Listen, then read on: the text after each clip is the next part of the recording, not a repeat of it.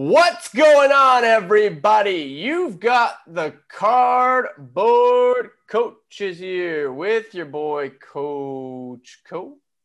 I am the cartel. I love it. And today marks the unofficial one-year anniversary of, I guess, the lockdown. But I'm sure it was before that. But we record on Sunday, so kind of missed that. But also, I mean, it's the one-year anniversary of me getting back into the hobby. And I know that might come as a surprise to some of you, but that is just a fact. And so what we're going to do is we're going to talk a little bit about where or how far we've come. Not necessarily myself. I mean, I will be giving some of my experience during this, but now we've got a year of sample size. And, you know, guys like the cartel have been in this hobby for significantly longer than I have. And the last year, I think it's fair to say, is going to be an accurate representation of what's going to happen, at least for, like, in the short term, maybe for the next 2, 3, 4, 5 years. You know what I mean? Like, so what are some things that you've seen, cartel, in the last year that are kind of going full circle? Because I mean, a year is plenty of time to acquire some information, you know? Absolutely. And that's why we should be talking about it, is because it kind of is an anniversary. It's not just a year of you being in the hobby, Mr. Co. It's a lot of people entered the hobby right around this time last year when the S started hitting the fan, and we had Rudy Gobert and Tom Hanks and all that news that was coming out. And when it was time to lock down, it was time to do some spring cleaning, so to speak, take a look at everything around us, because we're going to be spending a lot more time with ourselves and in our surroundings. And I think a lot of people started opening some closets and going through some boxes and getting on eBay. And I think that's totally normal human reaction. And when you're dealing with people in a certain category, in a certain age range, that's the go-to, is nostalgia. And the fact that a lot of stuff that we're nostalgic about is popular and in one form or the other. You know, if you grew up with Marvel in one form, be it the comic books, the Impel cards, TV shows, the animated series shows. I was a huge fan of the X-Men and Spider-Man animated series, collecting action figures. Well, they're still around. They're around now in the form of film. Still obviously in comic books and that sort of thing. And with cards have never gone away, right? They've had their ups and downs. They've had their bouts of popularity.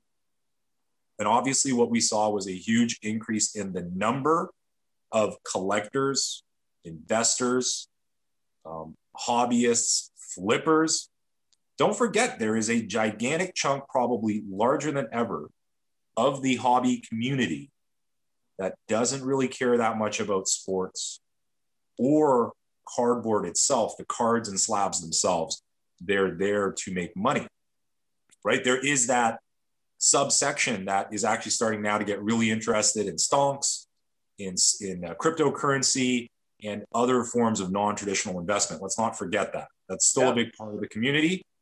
It's part of the community for better or for worse. And in a lot of ways, it's actually essential. Yeah. I think people realize that. So if you're asking me, you know, kind of to reflect on the past year, we've seen a lot of crazy market trends. We've seen the concept of FOMO play out, right? The fear of being left out. Is it FOMO? Is it fear of missing out? Fear of missing out. What the hell's going on with that acronym? Yeah. And we've seen the power of all these elements. We've seen the power of influencers. Again, reminding you that a lot of these influencers, not even really from the hobby world, giving their comments and feelings about things. So it's been the most singularly unique year ever when it comes to the hobby. And the question now is, how do we go? How do we adjust from that? Where do we go from there? Do we see things continue as they are? I don't think that's going to be the case. I think we're already seeing things change a little bit. What are the different changes going to be? So it's funny. It's funny you mention certain parts of the hobby as being like essential, right? Like for better or for worse. I was actually having a conversation with someone this morning, and on my TikTok page, if you guys don't follow me, Coach Cole Collectibles, links in the bio for the Instagram, exactly the same for TikTok. But the only reason why I mentioned that is not some cheesy grab so that you guys can all jump on my TikTok, but to mention that I do frequently respond to people on all my channels. But so I posted a video about how I think it's time to sell, at least for me, my Vlad Guerrero Jr. Top Chrome. I bought in last year. One of the first cards I bought actually out of the gate was a PSA 10 Vlad Guerrero Topps Chrome. I paid, I think it was $60 plus $15 shipping, and I'm talking Canadian dollars. So $75 total investment. From Toronto, only one Canadian team. Former top prospect. I thought it was pretty solid bet. Throughout the season, he starts to decline, and I think at one point the low was like maybe $50, maybe $45 even. And then fast forward to present day when we talked about last podcast, baseball cards they're beaming right now, and recent comps have it as high as like $260. Now to me, Vladimir Guerrero Jr. I don't know if he's ever going to live up to his $260 card, but it depends on what the hobby looks like, you know? And there are a lot of lethal hitters in that Blue Jays lineup. So also I know how long the MLB season is. And based on what we talked about, I mean, even like 10 minutes ago and trends last season, albeit it wasn't a standard baseball season, you didn't really see guys' prices go up, but you definitely saw them go down. And so I decided that I was going to sell pre-season starting. And I mentioned that. And someone actually mentioned to me that they thought that, you know, I should probably hold him for a little bit longer. To which I mentioned, you know, I have pursued this as long as I want to. And it's time for me to pass that dream on to somebody else. And the reason why I even mentioned any of this is to tie it back into the fact that we need certain components in the hobby. We need, as you said before, we need those outside investors who, you know, don't really even know too much about it and that are just like putting money into the hobby. We also need there to be a solid level of players, if that makes sense. So we need people to buy in at certain stages for cards. We need people to believe in certain cards after we believe in them, right? Like if I sold at the same time that everybody else was selling Vlad, chances are the market would collapse. Do you know what I mean? So like having those layers of people with different beliefs. I mean, part of that is having so many people in the hobby in general, but that is essential. Do you know what I mean? So having all those layers of people is essential. And I think it's a really, really, really solid sign that most cases, if you list something right now, as you and I have both seen, if it's at the right time, someone's willing to take a chance on it right now. Do you know what I mean? Like, depending on the card, I mean, I'm not going to lie to you. Like, I would say 90% of the stuff that I didn't think I'd sell, I've sold. And that's just at the right time. And someone willing to take a chance on a card at the right price, man. Well, there's some people listening might be like, wait a minute, I really like Vlad. I think he's got nowhere to go but up. But that's not really the completeness of the conversation, right? No. You've had a year now to watch the market. You've seen the start and finish of a baseball season, right? You've seen the finish of a hockey season and a basketball season. So this is the whole point, looping back to the concept that people have had time now to take a look at what's going on with the market. And here's the thing. So I'll just, again, using you as an example, I've seen you make purchases at the right time. And I'm more privy to those because you'll let me know about those. And sometimes you let me know about sales, but I've seen you make purchases at the right time. And then eventually everyone is confronted with the concept is, when is the right time to pull out? If I'm not married to the card, if I don't love it, if it's not PC, am I just going to hold on to it and hope that the chart is always going up? Here's the thing. Got plenty of charts. Hey, listen, head over to the maestro, Lameem James, check out the charts, go to Card Ladder, whatever it is you use. I always bring up the memer first. It's funny. I always bring up the guy making jokes before I bring up these guys that are using serious analytics. Yeah, I know. Because I use my own analytics. And again, if you want to use someone else's, that's fine. But we've seen the charts. They're not all one way. And sometimes you need to take some of the profits, even if that Vlad goes for 400 in 2 weeks. Brendan's going to take his profits, and I'm assuming you've got your eye on some other stuff as well. Yeah, yeah. Worst comes to worst, it's liquid capital now. You know what I mean? So, like, if I wanted to make a move on something, like, now it's not like, oh, this Vlad could be worth 200 or it could be worth 3. Like, it's actual cold hard cash to make a deal that I only put $75 into. You know what I mean? So, like, that's the whole name of the game for me right now, which is funny. Right. Because a year ago, when I started buying cards, my attitude was, I'm just going to hold this thing until it moons.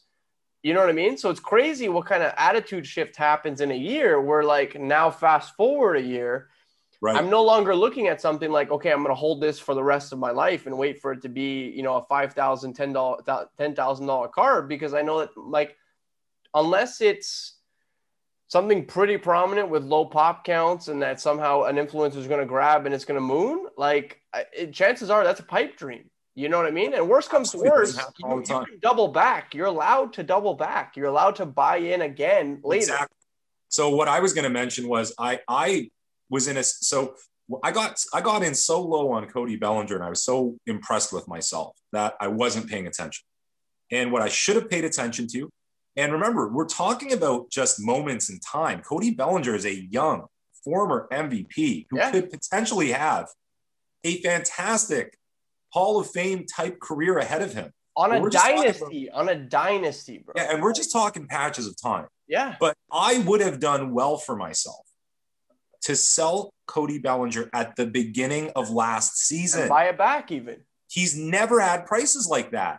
Now, when did he have his lowest prices? As the season went on, and he didn't play great. Even though the Dodgers did well, I would have been able to buy some Cody. Exactly, right? So I'm still holding the bag on Cody, but now, again, the market is starting to sizzle back up.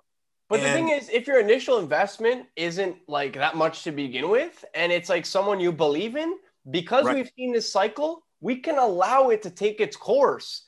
And you don't have to make like rash decisions where you're like, damn, bro, like I'm, you know, I could have sold at 2,000. Now it's, and I'm talking about I'm probably talking about your gold right now, but the gold, the gold, which hit, you know, like I wish I sold at 15. Like now it's 9, you know, now let's sell at 9. You're like, well, what's the point? You know, might as well just hold on to it for another cycle. Especially on a player like Bellinger, and B, on a card that has a low pop, like a gold PSA 10. Yeah, of course. So, man. Yeah. So, I mean, a lot of people might be like, wait a minute, what's Coach Co talking about? Why are you moving Vlad right now? Well, guess what? There's no problem moving it when the market is hot and you're about to 3 times your initial investment. There's nothing wrong with that. No. Even if Vlad comes out hot out of the gate, because if Vlad just comes kind of slow out the gate, ends up having a great season, Co is still looking good because he may be able to buy in.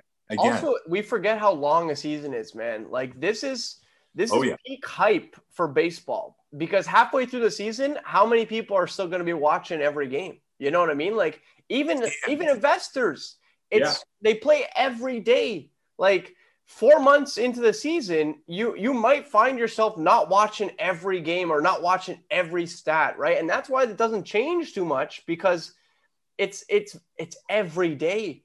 And so I'm like, I'd rather just take my ROI, and inevitably, I promise you, there's always a dip of some kind. I mean, Soto's like last year, I think they got up to like 350, and then they dipped down a little bit. It's the first time we're seeing a little dip in Soto. And now you see a dip, right? So I'm like, and there's no reason for it. There's absolutely no reason for this Soto dip. I would say the only reason would be is the distribution of attention. If people now suddenly want to look a little harder at Tatis, or I'm noticing Randy Arozarena prices finally lifting a bit, then it's got to be redistributed. But, you know, baseball's interesting that way. The other thing I was going to mention is, as the season goes on, right, if these guys are performing up to snuff, and that's to say, listen, they've played in a COVID era season already, shortened one. So there's a little bit more of a familiarity with how things are going to go. There will be more fans watching. It will be a different atmosphere. They've had time to recover from any injuries, do the type of training that we know that in high-end sports and athletics, there's some really smart training and supplementation and nutrition going on. If these guys perform, like if Mike Stanton comes back and performs, serious Giancarlo Stanton. I love how you drop the Mike Stanton there. Well, that's what I'm used to on my card, right? I know. If he performs, if all these guys, Tatis, Soto, Cunha, are performing, don't forget, halfway through the season, we'll be like, okay, it's a bunch of guys that are performing. But that's where the money's it's going to go everywhere. You know what I mean? And the question is what stands out? And if we think back to the 2019 season, what stood out? Well, Soto stood out because he was the rookie on a team that was performing. Acuna stood out because he was chasing 40-40. It's the home runs and the stolen bases. And quite frankly, I don't think Vlad is going to compete for the home run lead. And he can't steal bases. So I'm like, to me, he's a really good player, very good player. But like, how does it differentiate from all the other great players in baseball? If we look at the Dodgers team last year, they had top to bottom, almost every single roster player was a very good player. Do you know what I mean? Yeah. Not every one of those players, PSA 10s, sold for $260. So I'm like, okay, I love this. Not to mention they eliminated the additional playoff team. So there's no longer going to be an additional playoff team. And I'm like, do I think that the Blue Jays can make it past the first round? I don't know. I just don't know. I really, you know what I mean? So I'm like, I'll take that. I think the Blue Jays are a few years away from winning. I think their team is stacked as hell. But the Chicago White Sox are stacked as hell. The San Diego Padres are stacked as hell. The Dodgers are stacked as hell. You know what I mean? The Rays. The basic idea here being if you can 3 times the investment, sometimes you got to just do that and then spread that out to other plays and not let the thing that is letting a lot of us hesitate. Don't let that thing make you hesitate, which is what if it keeps going up? What if, right? I'm happy to let something go and then see that it keeps rising the next week. What did I do with that rake? How did I parlay that? How did I move that? So that's more important than worrying about the overall track. We've seen the graphs enough at this point. So even if you put that money and reallocate it into a sub, you know what I mean? Like that's money well spent, Yeah. I think a lot of people have to think about that too, when the subs are coming back and it's time to pay the piper. Yeah. It's a full year where we've had to consider these types of things, the way that the market fluctuates. It's a full year where newbie buyers are not so newbie anymore. They're learning a little bit more. By the way, people are still spilling in on a day-to-day basis. We're still getting new collectors, new additions to the community, but I think that it's an opportunity for people to reflect on the past year and learn, and hopefully learn from some of the stuff that we've talked about on Cardboard Coaches. Last week, I really went off for better or for worse. I attacked some major players in the game, and I do that because there has to be accountability. There has to be. And one of the things we talked about was picking and choosing the people that you're going to do business with on any level, whether it's a trade, a sale or a purchase, or the people that are handling your cards if you're sending them out for grading, or the people who are you're consigning your cards with. So as we discussed, I saw an update, not an update. I saw someone on Instagram who's a friend of mine and someone I've done business with, who put up a story involving a very expensive Young Guns rookie card, right? And clearly something happened from the time that he sent the card to the time that the card was encased, I believe it was MNT, the card looks different. And he showed that the corners look different and the edges look different. There was some pre-discussion about, was it the grading company? Brendan, was it the grading company or was it the subgroup? I mean, it's likely. I'm almost 100%. Likely not the grading company. It is not the giant corporation that is in a heated battle with other companies to win people over via, quality of service and reliability. One of the last things I'd be worried about is a grading company switching a card rating. I just don't for a variety of reasons. MNT needs the $2,000 from a PSA 10 McKinnon, right? Exactly. Versus the potential hundreds of thousands that they could get from just getting like quality grades back. Exactly. You know, so like, I just so we have to look at the intermediary involved here, and that is what I was told was a quote unquote reliable and trusted subgroup. And remember, one of the things I mentioned last week, and I'll mention it again, the worst stories that I hear are not fly-by-night people that come and go. They're from people that already had an established reputation. And now you, as the quote-unquote victim, are in a very uncomfortable situation because now you have to talk about the fact that you feel that you've been done wrong by someone who has gained the trust of people. See how that game works? That's a game in itself. Yeah. Gather up the type of reputation where people will have trouble calling it out. And this person's not calling out the individual person. I'm not pushing, by the way. I don't want them to be uncomfortable. I'd like it. I wouldn't mind it. That again, as long as conversations are healthy, it's not about screw this guy. Yeah. And here's some nasty stuff about him and throwing out accusations. It's about, look, here's some photos. Here's what happened. I have some questions. Perhaps we can talk about it. And here's the guy. I'm just saying that always helps everyone, and it gets a conversation going. I'm not all for just jump into a huge conclusion, throwing out the allegations and being nasty about it. Yeah. It just needs a little bit of conversation. But there's another interesting. I haven't read enough about it, but there's an interesting thread going on regarding do you remember one of that LeBron it was a LeBron patch auto that was purchased for over $1 million? This was one of the earlier big auctions last year, and it was bought by a guy who was just it's the same type of investor as a lot of the other guys that we've heard about, and he's on Instagram. He bought this extremely rare LeBron for I believe it was over $1 million. It was like 1.2 million. And he's continued to buy cards, and he got himself wrapped up into a situation where he was buying some cards out of Taiwan, I believe it was, a bunch of really rare Kobes because he collects Kobe specifically. And it turned out one of the raw cards was fake. One of the slabbed cards by PSA was fake. And PSA wanted to take care of that. This is a long entangled story, and then one of the cards, which was slabbed, was real. And then there was a PayPal refund. Anyways, it's a long story. I don't see any obvious villains in the situation, but the fact is the seller is out the total, did not receive his real card back. PSA is in a situation where they want that slabbed fake to come back to them so they can take care of that. And it's also a reminder about how many fake cards are out there.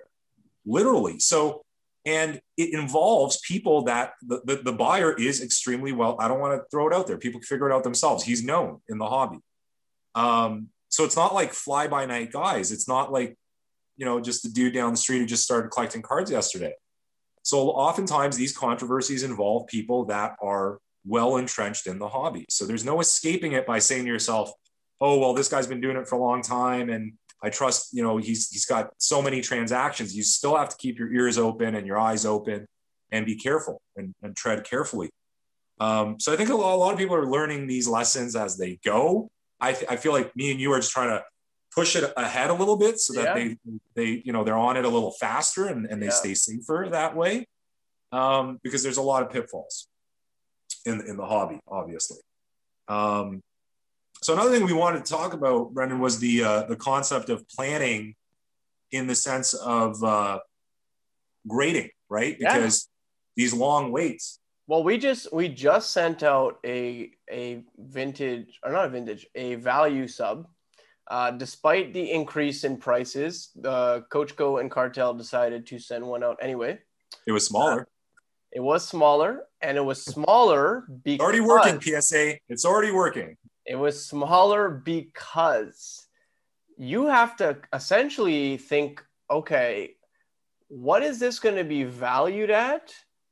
in like 9 months to a year from now when it comes back, especially if you're going with a cheaper option. And even if you're going with a 20-day option at this point, which we did an express sub about a month and a half ago, 2 months, and that's typically 20 days, still hasn't reached even the entered stage, or the research and ID stage. So you have to think, am I comfortable with this card being out of my possession for X number of weeks, months, whatever?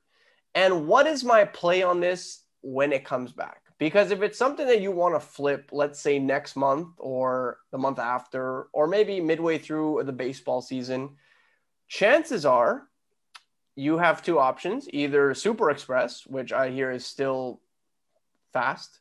The clawback on that is, I think it's $200 a card or $300 a card, something along those lines.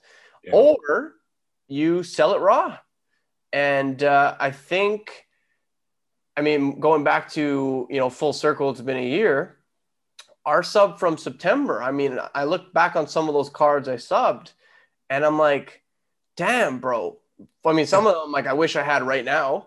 Right. Exactly. But also some of them, I'm like, man, I don't know how I'm going to sell that.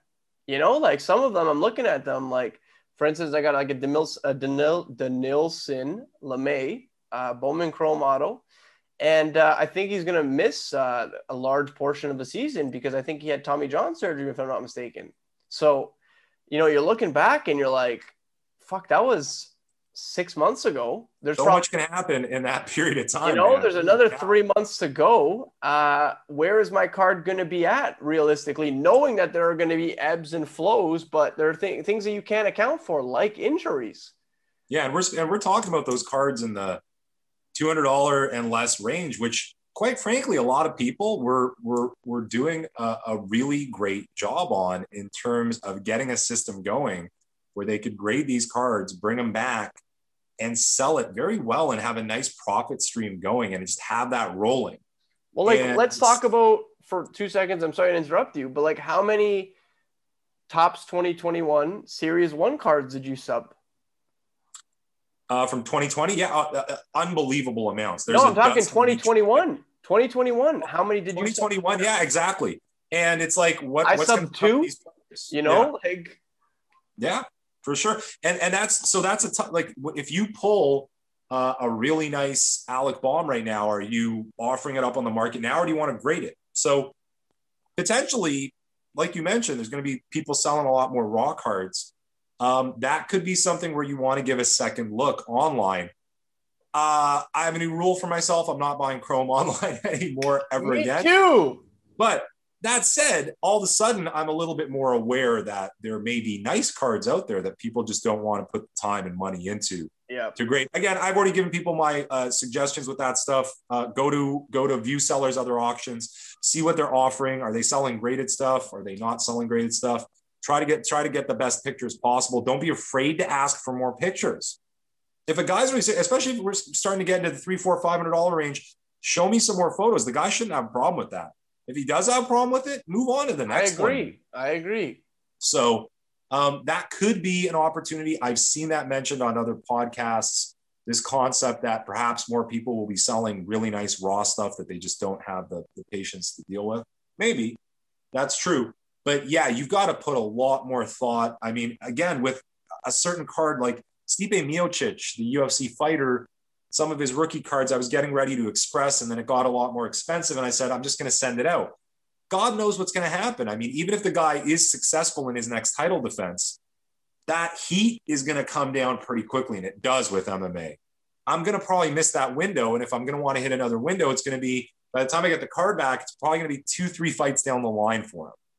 But nonetheless, I'm a big fan of his. It might end up being a PC card. Who knows? That's how I felt about a lot of the cards. So I've been stockpiling soccer, which I've talked about like 1,500 times. Oh, but man, I have a lot of stuff that I think would do really well at this upcoming Euro. So like, I feel like your play on soccer is perfect in that sense. You're not in a rush, right? Yeah, but like I have 3 months, right? And I was like, okay, if I sub this now, yeah, then there's no way in hell I'm going to be able to sell these things at all because they're gone. Pardon? The Euros in 3 months? Yeah. You may potentially. Do you have any soccer in that first submission? That might be back. I have one card. Oh, so you started pouring the soccer on later. In the January one, and that's what I mean. So like I have three. Like I have like, I'm not kidding, probably like 120 quality raw cards that I was considering like subbing even for the 9 and 10 because the pop counts are so low for the Euro. However, knowing that I can't get them back, my play is to just keep them and sell them raw and buy the actual just either PSA 9 or PSA 10 if I think it's a long-term, if it's a quality long-term play. So like I've already started buying just like – my strategy moving forward now is just, if you want the PSA 10, just buy it. Yeah. Because like, it's almost not worth sifting through stuff specifically on eBay. It's different if you open a box and you get it, but if you're sifting through stuff on eBay to get it, it just doesn't make sense time-wise or financially for me. Yes. To do that. Do you know what I mean? And that's especially in that certain price range, like 200 and under. Yeah, there's a lot of time, effort, and question marks if you're trying to sift through them, as opposed to just buy the card, right?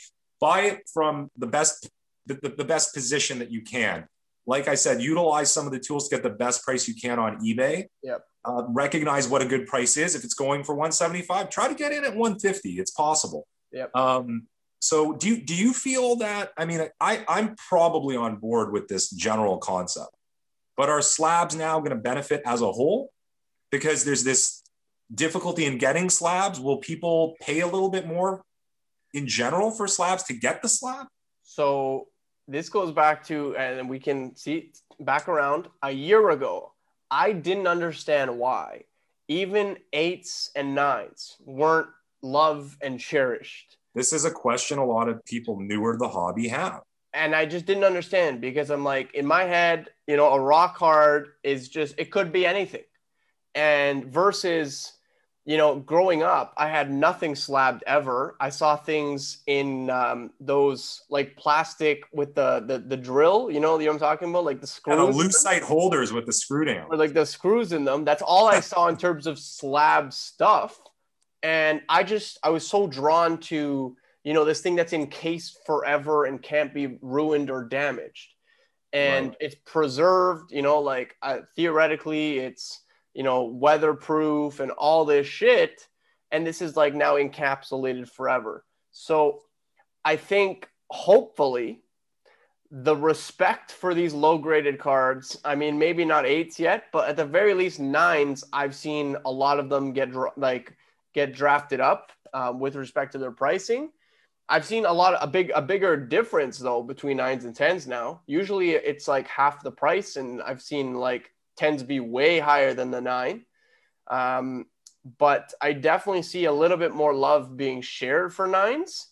Now, is that going to be the same case a year from now when all of the subs up until February get pushed out and now it's only new subs?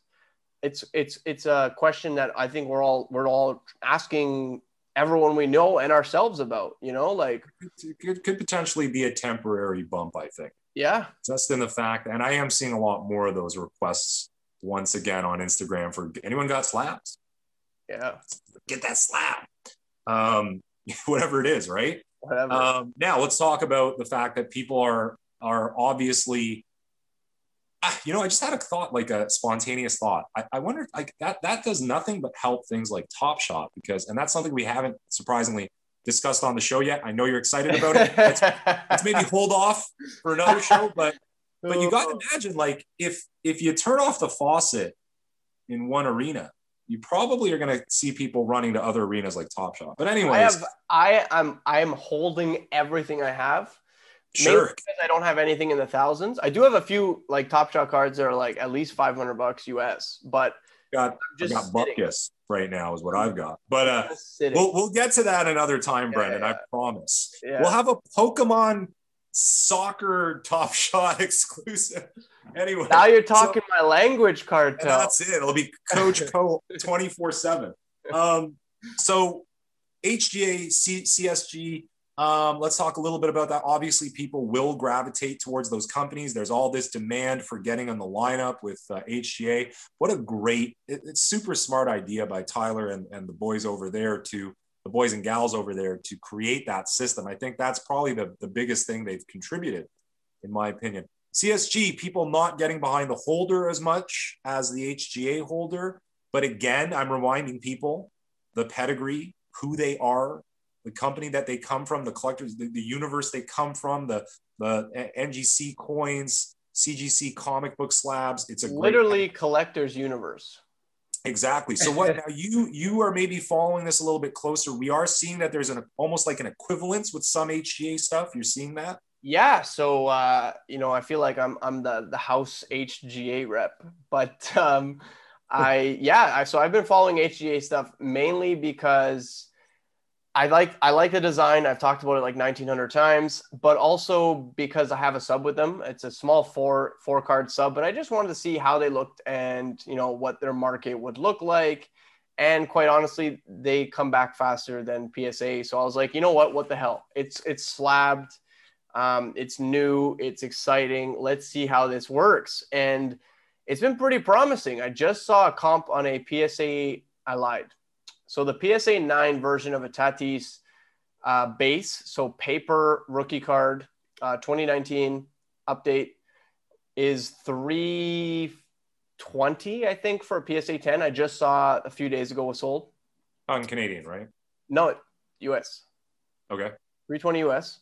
And its counterpart in HGA, so a 9.5, which is still a gem mint, sold for $305 a few days prior. So, I mean, we're talking about a $15 US difference between a slab that has been around for decades and a slab that just started to essentially crank out into the market a few months ago. So very promising stuff. Probably why the lineups are so long every day or every Thursday and Friday.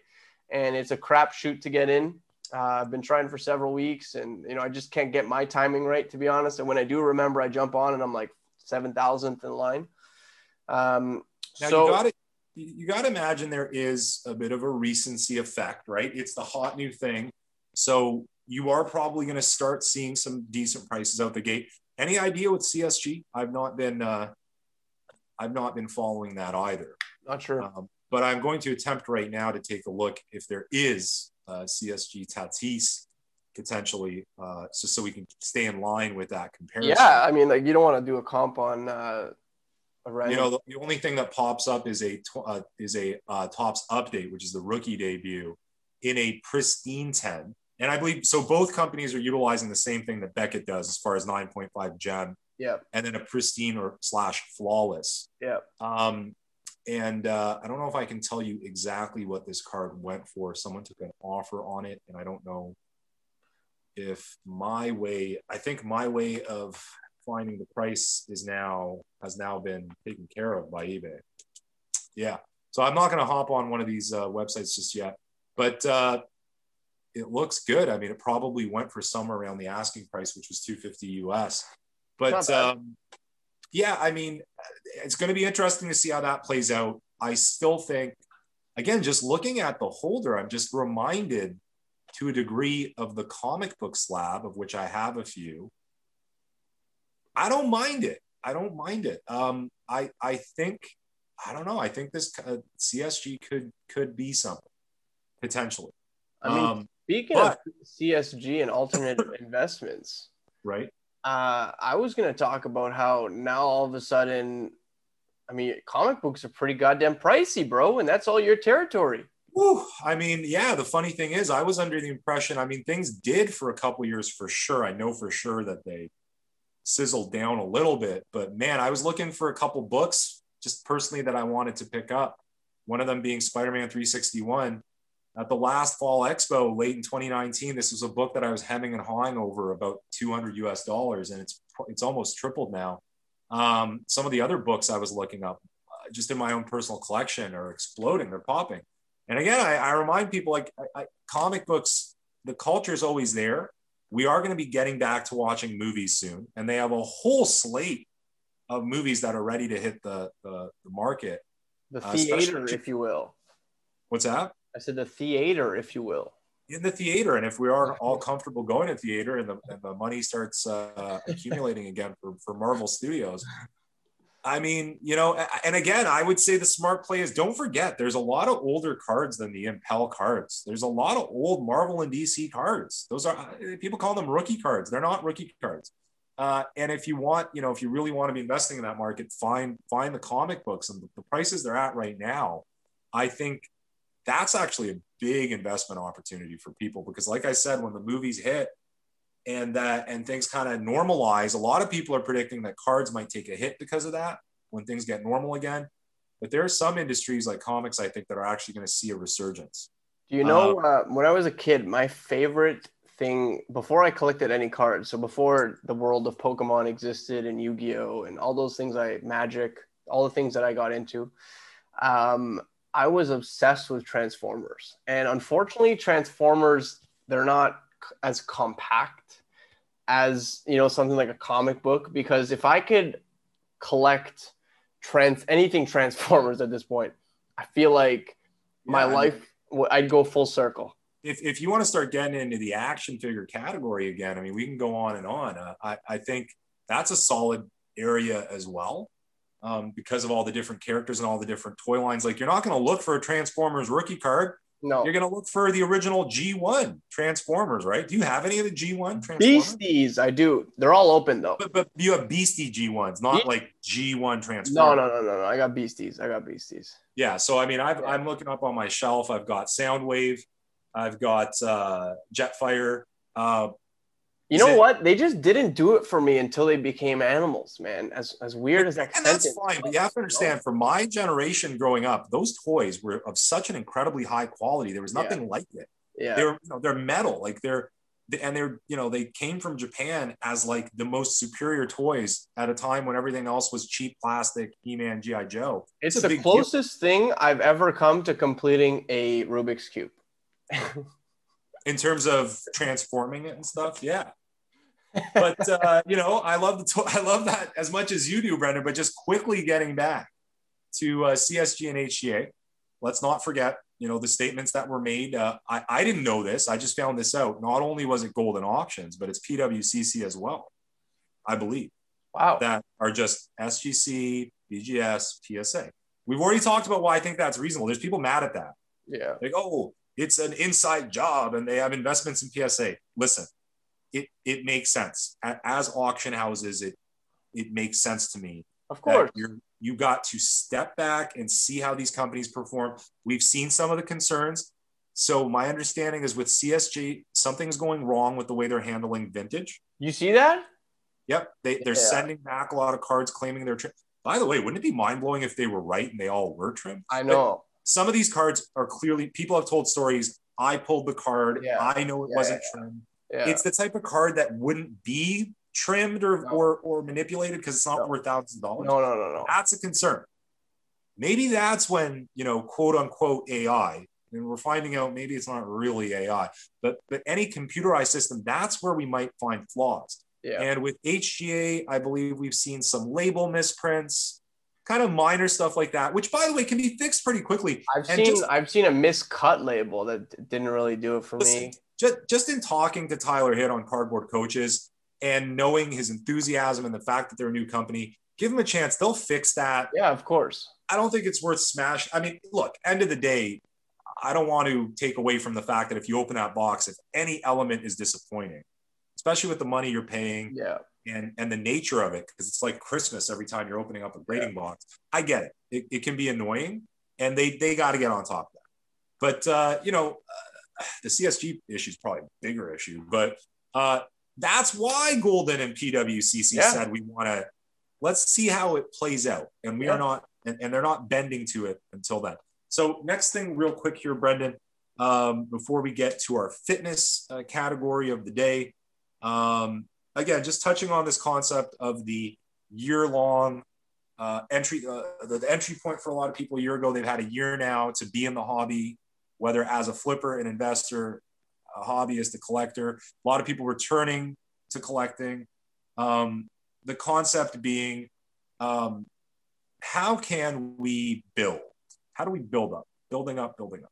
I once did a live with the venerable, humorous Peter Pacman. Holy shit, has he been pumping out the content lately? My goodness. TikToks and the reels. Killing it, man. Yeah. The one where he's holding the bag and his girlfriend and he's got to make the choice. Yeah. That's one of my favorites. There's a couple other really good ones. The one that, in my opinion, is the most underrated is the sleeving a card from a kid all the way to an adult. But it's just him making these weird like faces as he slowly like straightens his legs. That's hilarious. Why am I talking about Peter? Well, because we're talking about building on a budget. Yeah, when I did a live with him, we were talking specifically at the time, we were talking about women, kids, minorities, bringing the unity in the hobby and how it should be accessible to everyone. We're seeing more representation throughout. And one of the things I talked about, and especially as it relates to the kids, because look, when you start out as this, when you're a kid, so real quick, Cartel's going to share an old man story. One of my first big sales on eBay back in the day in the late 90s was, don't forget, there were booms in the hobby before 2020. And I believe it was, when was Vince Carter's rookie year? 97, 98? 98, I think. I could be wrong. I remember that I already told the story about the SPX Steve Francis. Yep. That I pulled out of a pack. It was $25.98. Okay, that was a lot of money for a kid. And I sold it to a dealer for $1,000. Steve Francis was all the hype at the time. He was the LaMelo. He was the Luka. And then I parlayed that money by going to the card store, and a guy had a Vince Carter SP Authentic rookie card, just in a top loader. There wasn't a ton of grading going on at the time. And I said, would you take my $1,000? And the card owner, the card store owner was happy to take my cash and give me the Vince. This was in the States, okay? So it wasn't in Toronto where he was getting the most hype. And it wasn't on a worldwide stage like eBay. And a lot of these old card store owners at the time, these OGs, they were scared. They were as scared of the computer and eBay as I'm scared of like Top Shot and TikTok and all these things I've told you that I'm scared of, Brendan. Yeah. That was the same thing in 98. That old card store owner, when he heard me talking about eBay, he's like, oh, that stuff's crazy. It's going to get you in trouble now.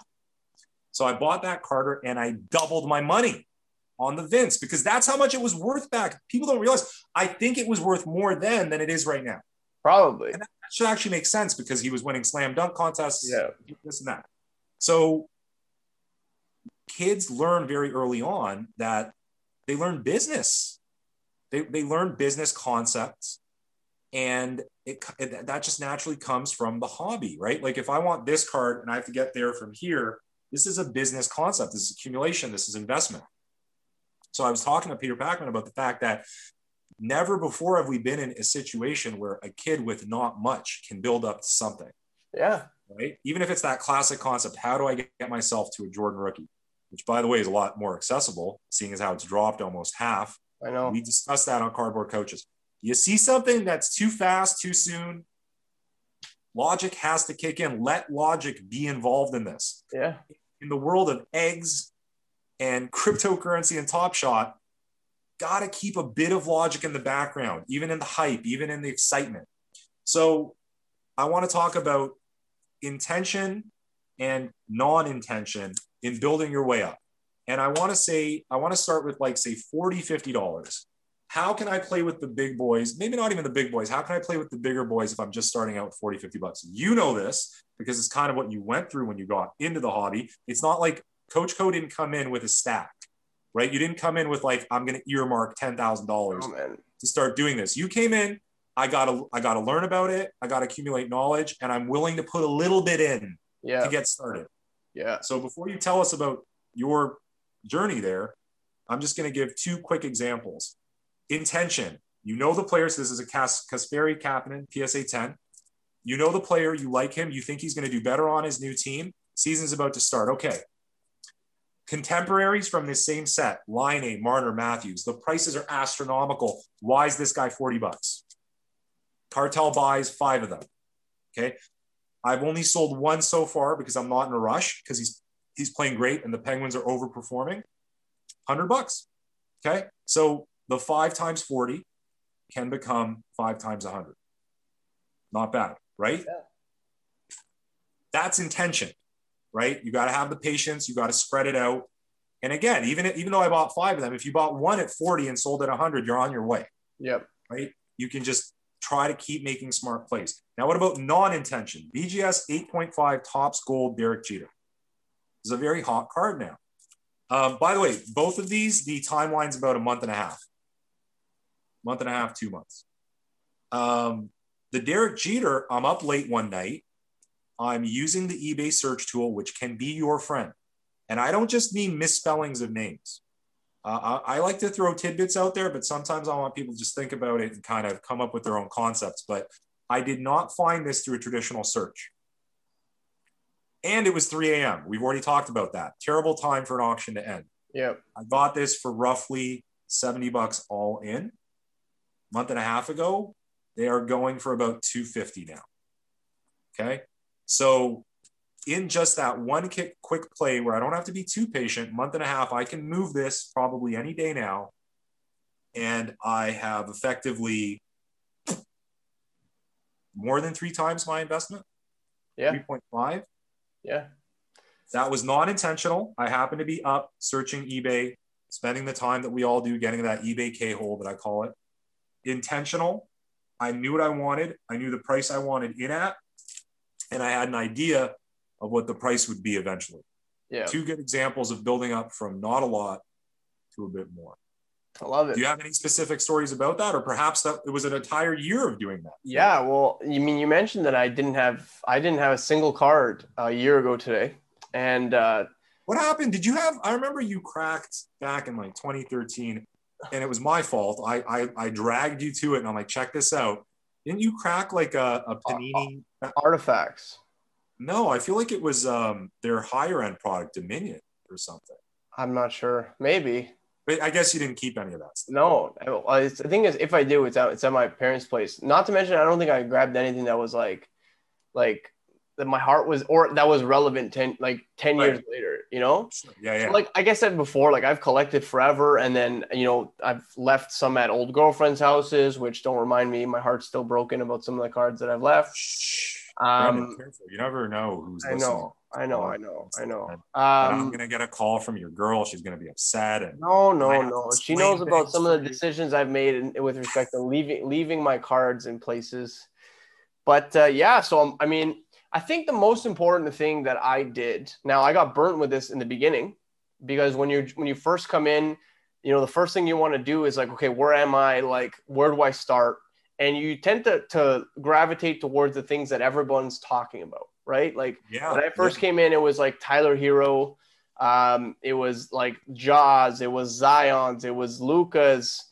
It was not even really Tatis, to be honest, but it was Acuna's. Like Soto, yeah.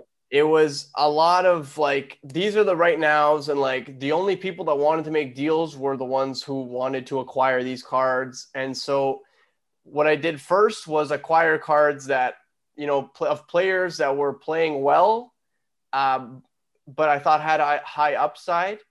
I saw you doing that with hockey specifically. I saw. Yeah. Yeah. So I grabbed a bunch of guys that I thought had high upside, but just really weren't getting recognized, in hopes of them peaking during playoffs and then me selling when more eyes were on them.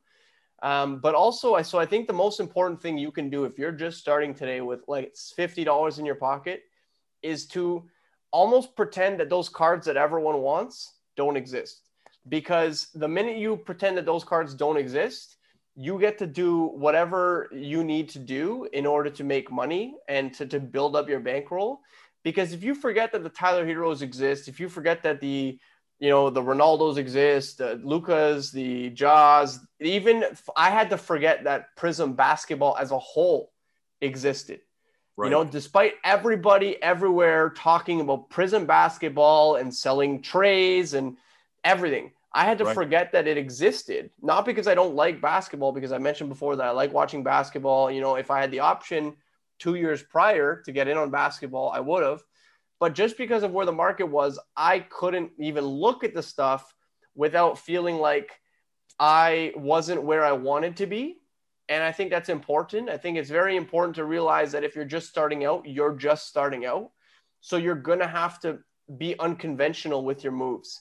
You're going to have to do more research. You're going to have to find things that some people might look at and be like, why did you buy that? Yeah. Because there's no way you're making, you know, 5, 10, 20 times returns on things.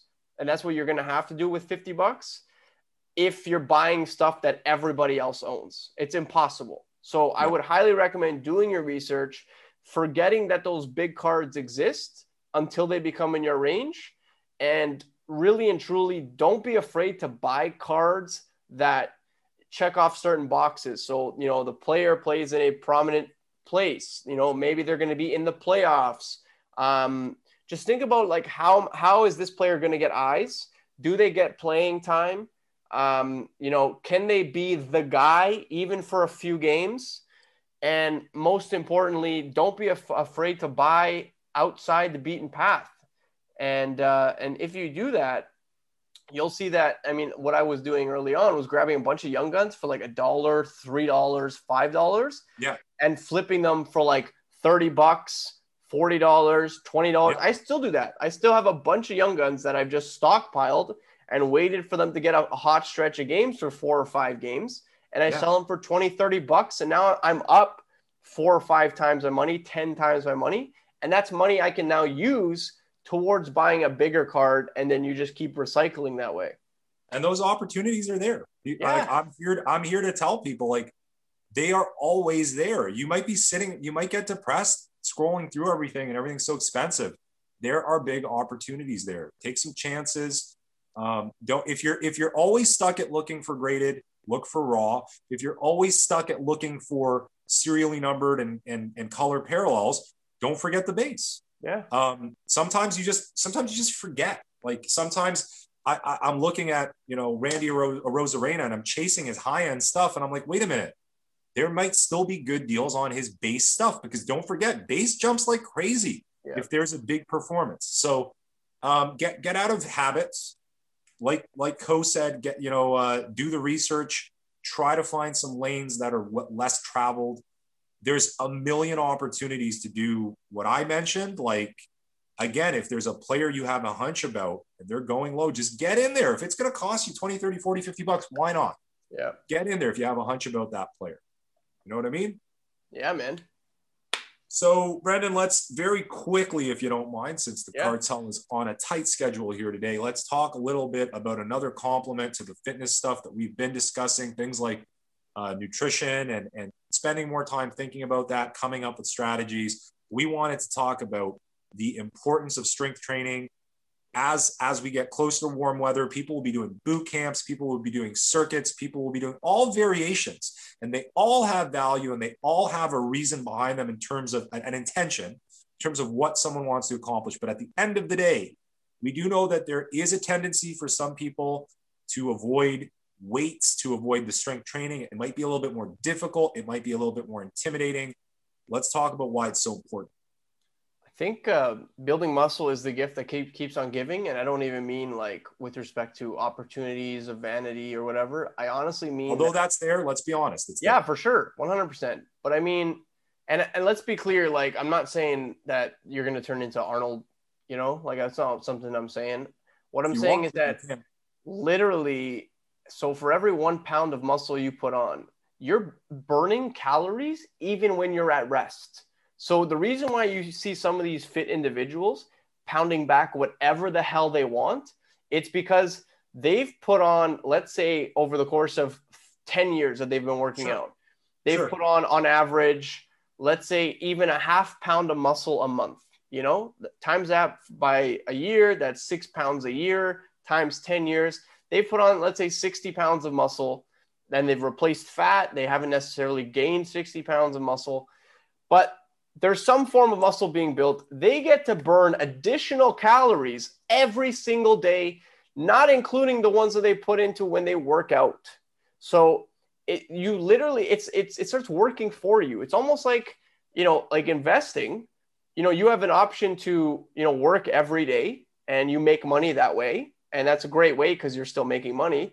Or like with cards, you can take that money, just like you can take that muscle and let it work for you, you know? Yes. So if you put on some muscle, then you're burning additional calories on top of whatever calories you're burning through walking, through, you know, decreasing some of the lifestyle changes that might be calorically dense, through your workouts in general. And it just becomes this gift that keeps on giving. Yeah. And it works both ways. Once a male, I'm far more familiar with this now in the realm of females, it really, more than anything, in my opinion, boils, because not a lot of women necessarily want to sit down and talk about gaining large amounts of muscle. Course. They are, of course, interested in gaining lean mass, and the potential sustained benefits for women tend to circle more around joint health, bone density, when it comes to strength training. I was even going to mention posture, right? Like, I mean, big time, posture, especially for younger girls that are hitting puberty, and especially if they're playing sports. There's been so many studies on this, adjusting to the growth, adjusting to the joints, big time. Strength training comes into play. For men specifically, we know this for a fact. Once we're in the 35 to 40 year arena, the body wants to lose lean mass to the tune of 1 pound or more per year. As you age, if you're doing nothing about it, you are literally, I don't care how much you had to begin with, soldier, but as the years go on, you're losing it. So you need to get started right now to not only start building, but start preventing the loss that can happen down the line. And what are the consequences there? The consequences are postural. The consequences are hormonal. Your testosterone is going to keep dropping. And like I mentioned last podcast, when the body's overweight and you keep it that way, it starts to like it. It wants to stay there. When you get the body fit and you get lean mass on, there's a better chance the body's going to like it and want to keep that going, which is why it's the concept of get into shape. Don't stop what you're doing, but it's going to be easier to stay in shape. Yeah, get out of shape, so easy to get further and further out of shape. And the last thing lean muscle. Sorry, go ahead. When you have lean muscle, it's a lot easier to continue to build lean muscle, right? Like, yeah, so you can get on the treadmill and you can start eating less and you'll see great results. But Brendan and I know over the course of more than a decade, in my case, decades of personal training and watching people, we have the books, so to speak, on the reality of life, because we've got all our results with our clients and all their progress, and we see what can happen. So the concept is, you know, you can do all that cardio, and things are not going to sustain themselves in the sense that if you stop, yes, the body has not changed. Yes. There's been no real change in terms of the lean mass that has changed the metabolism. All you did was burn a bunch of calories, decrease the calories you took in. Guess what? 2 months later, if you change your habits, it's all done and over.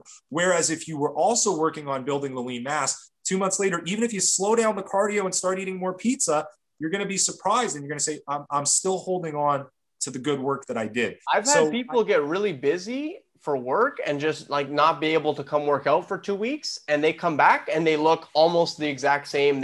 They move almost the exact same. Whereas if that was going to happen and you stopped exercising and you only did cardio, let's say you're at a surplus of like 200, 300 calories a day, you're up 2-3 pounds at least of like fat by the end of the 2 weeks. You know what I mean? So, and the last thing I would add to the concept is, it's not child's play. It's not about getting in the gym, doing shrugs, horribly bad, doing curls, horribly bad, throwing your shoulders into them, and doing the lat pull down, horribly bad, with the bar way out in front of you. It's about getting good advice.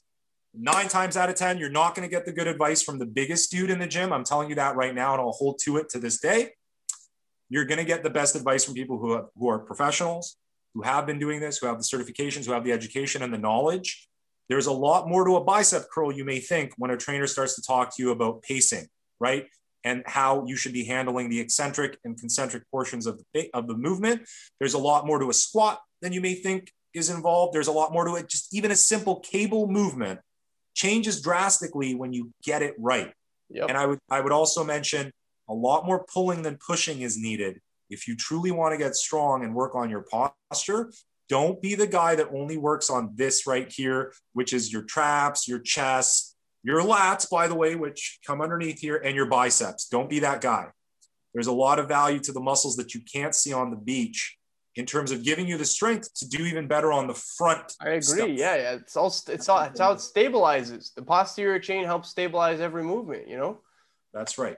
On that note, Brendan, I do have to run. That's and okay. My phone is about to die, but I think we got our kind of salient points in for the workouts. Yeah, I always love to remind people, especially when it comes out to the workout stuff, maybe if you already got the card stuff down and you're hearing us and you understand, do not feel embarrassed or tentative in reaching out to either one of us. It's what we do. Other than the card stuff, other than sleeving stuff all day, we're helping people with their fitness. Yeah. And that's incredibly satisfying, by the way. I thank God that I'm in a position where I'm able to do that every day as part of my living. Yeah, man. Reach out to us, Sports Card Cartel. Coach Co on everything. We are working on our situation with the guest that we were going to have this week. We've got a great one next week. I think from now on, we're just going to say we have a great guest and not be specific just in case something happens. Yeah, no kidding. Great one, right? Yeah, we have a great one. We're going to talk baseball next week. And we do have some giveaways coming, all sorts of exciting stuff as it gets nicer outside. It's going to get nicer in here. I love that. I hope you guys had fun today, whether it was morning, afternoon, evening, night, weekend, whatever the hell it was. Have a great day and keep on killing it, team. Peace, y'all. Out. Word.